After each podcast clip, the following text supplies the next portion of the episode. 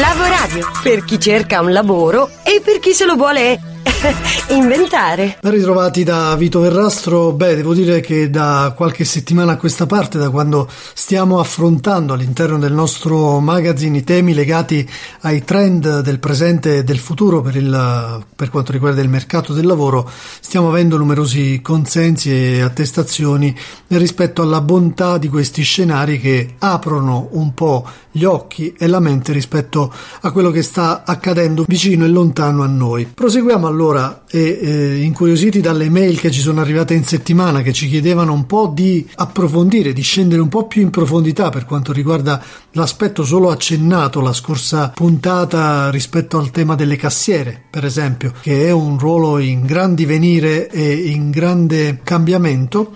Abbiamo chiesto appunto a Mirna Pacchetti, che è la CEO della startup InTribe, che realizza indagini predittive incrociando i big data, di soffermarsi appunto su questo tema dei negozi, come erano fino a poco tempo fa e come saranno in futuro e come stanno diventando. Il negozio sta diventando quello che viene chiamato un point of experience, quindi un luogo nel quale si vive un'esperienza di marca unica e legata a valori condivisi fra la marca stessa e i suoi consumatori, la propria clientela.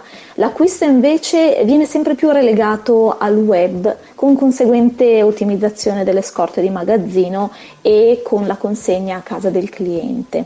Il vecchio punto di vendita si sta quindi trasformando, diventando inevitabilmente un ponte di connessione, di relazione con i marchi, in cui esperienze sempre più virtuali si fondono poi con le esperienze reali. Abbiamo iniziato a vedere alcuni esperimenti e sempre più vedremo dei punti di vendita all'interno del quale le persone vivranno delle esperienze con alto impatto emotivo. Beh, non a caso il concetto di online e offline eh, legato appunto alla nuova tendenza del commerciale si è sposato già nell'on life, questa esperienza ad alto impatto emotivo, ma facci qualche esempio per farci capire, oltrepassando questa soglia, che cosa vedremo di qui a brevissimo. I nuovi punti di vendita avranno degli schermi interattivi nei quali specchiarsi e provare i vestiti e le diverse tonalità dei vestiti stessi, a volte senza neanche indossarli.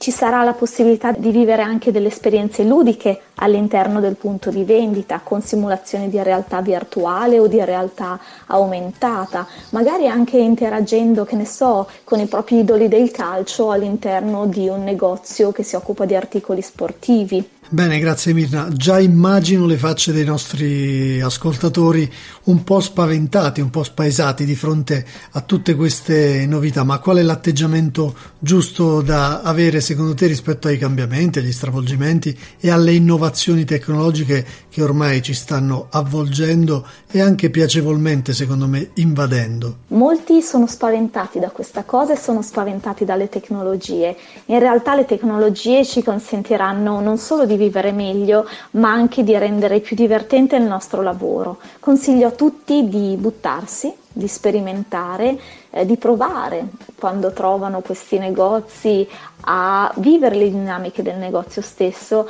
e a scoprire quanto i nuovi lavori saranno di sicuro più interessanti di alcuni che ormai stanno diventando obsoleti. Scrivici a lavoradio@gmail.com. Lasciati contagiare. Lavoradio, energia positiva.